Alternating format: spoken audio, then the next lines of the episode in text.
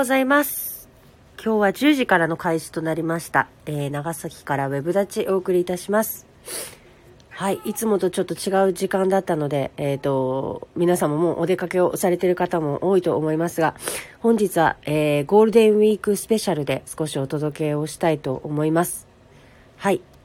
えっ、と、いつもの通り、ツイッターで、えー告知をしていきたいと思います。今日はですね、えーちょっと暗いテーマではあるんですけれども、はい、あの連休後の SOS に気づいてということで、コロナ禍の5月に自殺者が急増してしまったということで、えーそうですね、えっと、連休後についてのお話をさせていきたい、いただきたいと思います。はい。ということで、スタンド FM 始めていきたいと思いますが、あの、はい、ちょっと待ってくださいね。中村県議の、えー参加もなく、ちょっと困っておりますが。はい。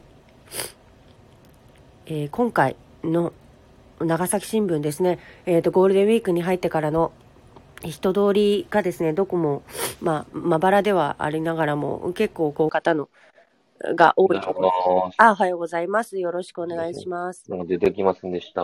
あ、はい、すいません。なんでですかね。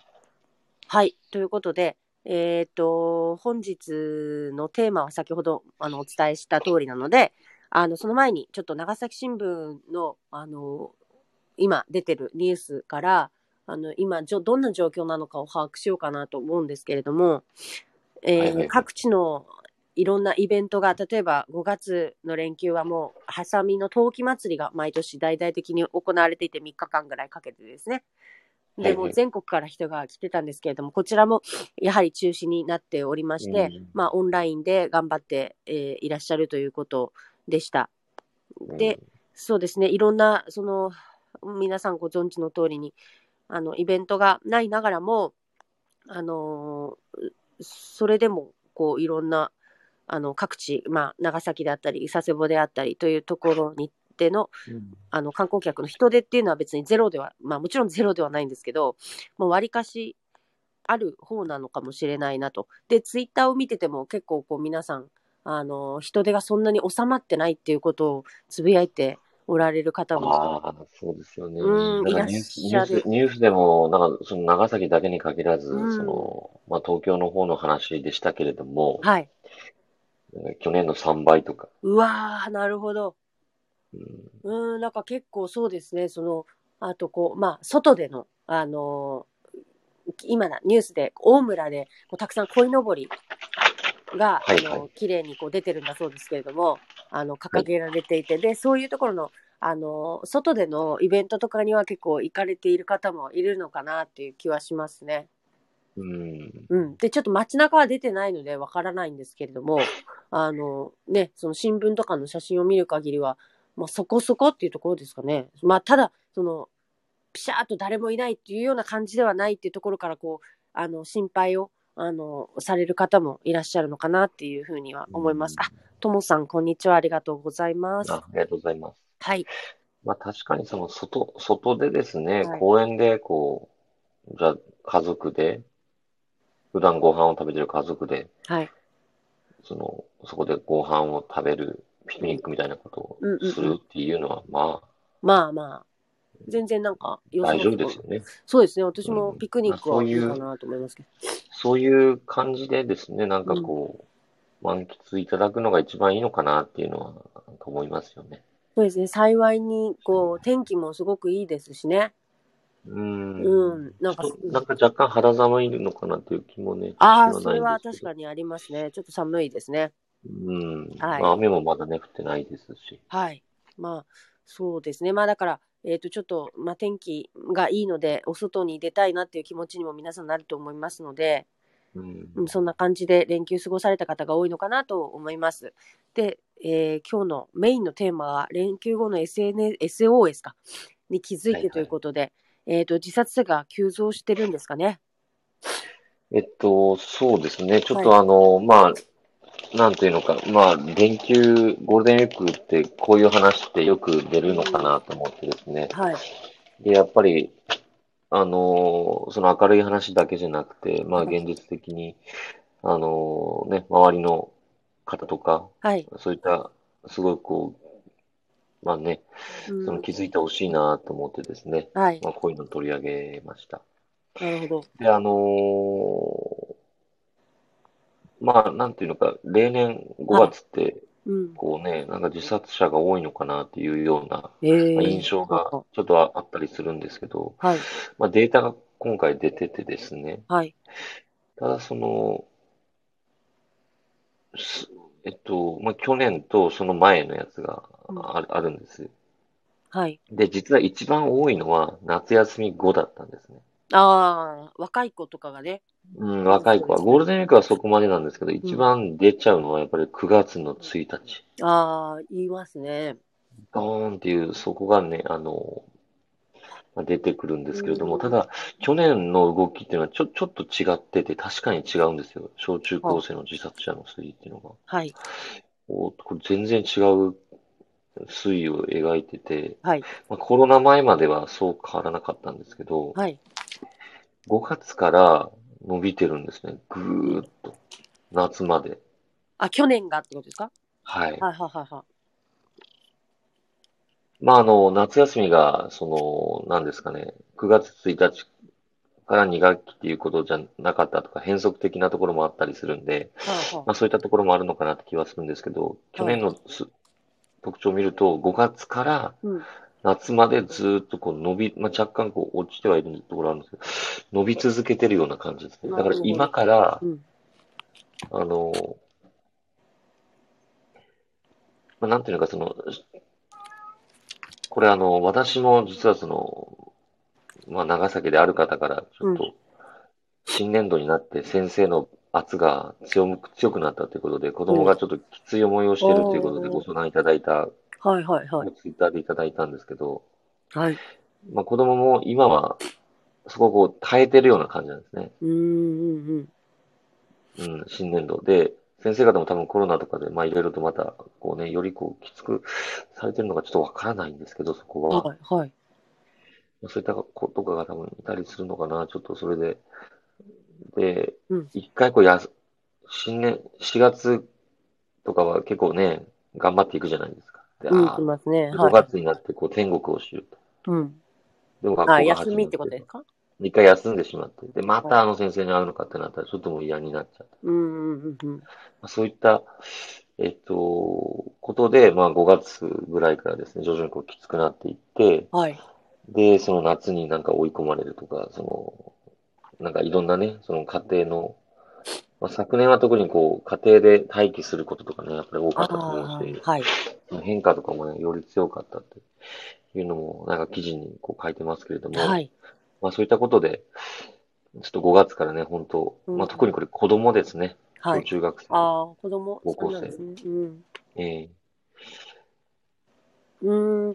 まあ、気づいていただきたいということで、このテーマをちょっと挙げてます。でなるほど。はい。あの、まあ、他にですね、こう、今回なんか、今日の長崎新聞読んでたらいろいろ記事があって、実ははい、小さい記事が、なんか、すごくお伝えしたいのが結構あるんですけど、はい。まず山梨モデルが全国導入されるそうだ。うーん。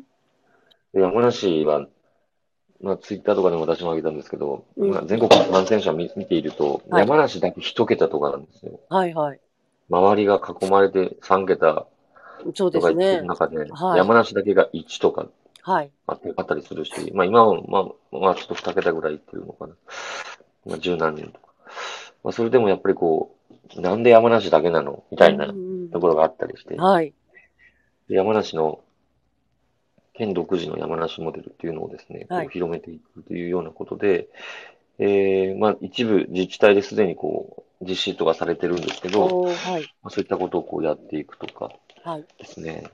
で、もう一つぜひともこう紹介したいのが、はい。あの、我々ちょっと、ごめんなさいね、なんかちょっと立て続けに言ってて、いえいえ。あの、山口響さんって、あの、レクナの、はい。はいはいはい。まあ、まあ、長崎の議員としてやっぱりこう、被爆体験をこうどう伝えるのかとか、はい。まあ、核なき世界へ向けてとか、はい。まあ、そういったところってすごくこう、大事な活動に、活動です。はいで、長崎大学にですね、こう、レクナって言って、要はその、核軍縮、核、えっと、軍縮のですね、うん。こう、そういったところの研究を進める機関がありまして、そこの、はい。まあ、先生の山口響さん。まあ、この方がよく長崎新聞に、はいあの、投稿というか、うん。まあ、記事を書いてくださいということで、何度もですね、記事を書かれてて、はいで、今回そのコロナの予算編成についてちょっとコメントをなさってまして、ほうほまあこれ、まあ、本当そうだなと思うんですけど、う。うん。まあ、今のやり方はよ良くないと。うん。で、二つあって、やっぱり業種に対して支援をしている。ん？何に対し？てごめんなさい。ちょっと聞こえない。業種ですね。特定の業種。はいはいはい。やっぱりそこでの不平等感がすごうんく出てる。うんうん。で、もう一つは、その個人に対して、はいえーまあ、直接的支援をしようとするけれども、なかなかこう、うん。対象を絞り切れて実実的な支援ができてないと。はい。まあ、低所所得者の方にこう、対象をし絞って支援をしようとするけれども。うん。で、ここで言ってたのが、はい。なんか一律に配って、うん。で、所得が多い方から抜けばいいだろうんうんう、。後から。例えば、確定申告であるとか、はいはい。その、えっと、企業に勤めてる方だったら、はい。その、あ、それこそ、まあ、あの、あれですよね。年末調整。年末調整とか。うん。あ、もう本当そうだなと思って。はい。うんその特に2番目のやつです。うーん。まあこれなかなかその、まあ僕もその、こここに直接関われないので、ちょっとあれなんですけど、まあ国の話なんですけどね。まあちょっと山口響さんがそういったことをこう書かれてたということで、ええまあご紹介しました。なるほど。あの、はちなみに、その、レクナというのは、長崎大核兵器廃絶研究センターというところですね。という名称の、核兵器廃絶はい核軍縮。核核兵器廃廃絶研究センターでレクナっていう名称の施設になります。はい。はいで、ちょうどニュースの中、あの別のニュースですけれども、ここが、あの、被爆のいろんな資料をどんな風に伝えていこうかということで、デジタル教材化を図っていこうという、まあ、ニュースも最近出てました。あの、ああ、出てましたね、この間ね。長崎の追悼記念館とレクナが共同で、うんえー被爆資料の伝え方を今模索しているよということでした。で特にその長崎の追悼記念館っていう、あのーあれですよね。あの、来られる方の来場者数が確か日本一じゃなかったですか？なんか、あの、施設として、うん。なんかそんな名誉な数を誇っていたような気がするんですけれども。でもこのようなね、コロナ禍の中でなかなかいろんな方が来られなくなったうん、ということで、やっぱりウェブを通してこう世界の人たちに発信していくということがやっぱり重要になっていくなとはいはい。思いますね。ということで、これからレクナは本当、あの長崎でもほんあのそういうこう一番大事なところというか、こう平和とか核の問題のところに一生懸命向き合っていらっしゃる方たちなのでですね、うん。はい。うん、これからもちょっと気をつけて、いろんなニュースを見ていきたいとは思いますけれども、あの社会人講座とかもされてますよね、レクナの方が講師に立って。ああ、そうですね。うんうん。あの話をね、伺いたいんですよね、僕、個人的に。うーん。うんうんなるほど。そうですね。いや、あの、自殺者の、さっきちょっとお話があったと思うんですけど、あの、そのし失業とその自殺者の関係のところも結構大きいじゃないですか。ああ、それは、えっと、社会、えっと、社会に出られた方の、えっと、自死っていう、自殺ってことそう、ですね。そうです、そうです、そうです。で、なんか、やっぱそこでこう語られるので、こう二つ軸があるかなと思ったんですよね。その自殺者について語るときに。うんうん。だから失業とかその、うん、労働環境がこうねあのもうめちゃくちゃになってますから今コロナで。でそれでこう損失が生じて実施される方っていうのとあとその学校の環境とかでっていうその学生の方面とまたなんかこう結構別だからねちょっと見ていかなきゃいけないけどその学校の方は見ていくべきえっ、と、先生自体が負担が大きくて、もう自分のことで多分いっぱいいっぱいな方たちも多いかなと思まあ。そういう先生もね、やっぱりいらっしゃいますよね、事実。そうですよね。そう、だから。ただね、その余裕、なんていうか、全体を見れる先生も当然いるので、まあやっぱりそこはもう、ね、いろんな形で補っていくしかない。ないですね。で、なんかいろんなね、ニュニュースとか見てると、先生自体がやっぱ、さっきの話もありましたけど、子供を追い詰めてる側に立ってたりとかするともう救いようないじゃないですか。こういうのってどうやって気づいてね、言ったらいいのかなって思うんですよね。うーん、だからね、やっぱり保護者も、まあ、うん。なんていうのか、まあ、議員としてはね、そのうん保護者の様子をちゃんと見て、もし変な、ね、そういうような状態があったらすぐにこうんう知らせてほしいと。で、ね、議員に言っていただければ、あの、教育委員会に伝えて、うんまあ、そこの是正というか、はいはい。少しはね、緩和させることができるので、実際そうやってね、何件かさせていただいてますのええで、ええ。あの、それはね、議員を本当使っていただきたいし、まあ、先生方もね、その、私は個人的にはその先生を責めてるつもりはなくて、はいはい。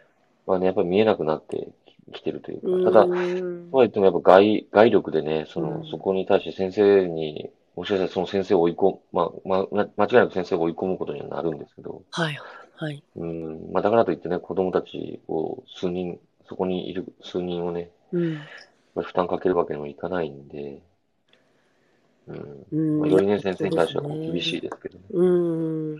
いや、さっきたまたまなんですけど、ツイッターでお医者さんが漫画を描いてて、で、その漫画が、その、若い子の自殺失敗者の話だったんですよ。で、はあ実際に自殺者として出てる数の2倍失敗してる子がいるんだそうです。で、その、うんずっとその植物状態になってしまったりとか、もう一生消えないハンデを追いながら生きていかなきゃいけなくなったりとかね。うん2あ自倍なんだって。自殺に至ったけ、至ったのに、うん。その、要は後遺症として残ったそうそうです、そうです。だからもう生き続けなきゃいけなくなってしまうこともすごくお多いんですよ。本当自殺者の数の2倍っていうなんか統計が出てるらしくて。それは結構すごい話。いや、衝撃、いや、知らなかったまあです確かにそういうね、例、だからもう、ギリギリで命をとどめて、ってことですよね。うん、だからなんかその生きろとか、い生きてればいいことあるよとか、そういう無責任なことは言えないって、言えないけど、いや、実際この生きるって苦しいしって、だけど、こう、実、その死のうと思って、なんかそのアクションを起こしたからって死ねるわけでもないっていう現実もまたあるんだよって、なんかすごい衝撃的な、なんか、なんか、うん、なんて言ったらいいかわからないっていう。いや、衝撃ですね。だから本当その数の裏には、もっと苦しんで、ね、その、うん命落とすことすらできなくて、そのまま、こう、まあもうなんて言ったらいいんだろう。もうそういう、我々が見てる数よりももっと多くのね、苦しい人たちがいるんだってことなんでね。うん。いやー、これどうすしたらいいんでしょうね。本当やっぱ14歳、15歳とかね、結構いるんですって。もう運ばれてきて、もうそのまま。とかって。親はたまらんですよね。いや、たまらんですよね。でも、それで、まあ、それ、なんか、うーん、病床がそれで埋まっていきますからね、やっぱ。あの、いき、うん生かしていかなきゃいけないじゃないですか。勝手にね、その、あれを、うん、外すわけにもいかないし。いや、なんかすごいね、大変っていうか、なんて言ったらいいんだろう。言葉を失いますね。なんて言う言うべきかもわからない。うん、衝衝撃ですね。いや、だからいろんなやっぱその教育でもその、うん、やっぱ選択肢が多く準備されてなきゃダメだなって思いますね。その学校に行って単位を認められる以外で。うん。うん、今はね、その N 校とかさ、あの高校とかではね、その通信でっていうのがもう本当のメインストリームになりつつありますけど、なんか義務教育でもやっぱその選べるような、なんかその通学スタイルをなんか選べる形にしてあげないといけないでしょうね。うん。うん。どうかならんですかね。と思いますね。まあね、その、なんていうのか、無理のない、学校に行かないといけないから、うんそのね、そうなってしまうということに対して、うん。まあ、行かなくてもいいんだよ。ただね、その、やっぱり、じゃあ何もしなかったら本当に何もしないまま、うん、恐ろしいです引きこもりになっちゃうんで、うん。少しでもこう世の中とつながりながら勉強をして、はいはいうん。何かをこう身につけていけば、まあ、自信がついてね、自分ができることが見つかるかもしれないですよね。そうですね。いや、なんかこういうね、う、うん。まあね、そういう、本当冷静に、いろんな手段は多分あると思うんです、思うので、うんまあそこはね、探していただければ必ず、今のね、その足りないのかもしれないけど、まあ、何かは見つかるはずなので、やっそうかも。ぱりそこをね、その、なんかこう、あれですよね。ちょっと学校にと、うんうん、何から始めようということで、寄り添って探してくれるような大人が、そう、だから結局相談なんてね、できないんだと思うんですよね。その、もう、そこが閉ざされたたら、もう終わりだみたいな。う、なんかこう、ネットの世界でそういうのが探せるような、うんないのかな。ね、あればいいのかもしれないですね。ですね。ちょっとなんかね。学校に行きたくなくなってもね、なんかそうなったら、うんなったで、そこに逃げちゃうみたいなところもね、こう一部でこう、まあ一部、まあ出てくるのはもあったるんでまあなんかこう、すごく、その提供の仕方って悩悩むなっていうのを、ちょっとうん。言いながら思いまし確かにそうですね。た。はい。で、ちょっとごめんなさい。は明日の話なんですけど、はい、はい。これあれですね、そのワクチンの話ですけど、あ、はい、はい。まあもうちょちょっとこれ今日の新聞なので、はい。まあワクチンの安全保障、要はこれ、いいこと書いてて、うんあの、今海外製に頼りすぎてるけど、はい、はい。俺、ずっと、ワコロナのワクチンで、これあれですね、一回打てば一生効き続けるとかとは違いますよね。あ、そうなんですか。インフルエンザ系なんですか毎年違うの打つみたいな。あ、じゃないのかななんかそそうそういう認識なんですけど。新しい株ここはでもいつが出たらそうですよね。何年っていうのがまだわからないのかなう確か。ほうほ要はそのもう、う。うん。自分たちで作れなかったら、ダメなんずっ。と、ずっと売ってもらって、要は安全保障的にその、安全保障って、あの、供給っていう意味の安全保障なんですけど、うーん。はい。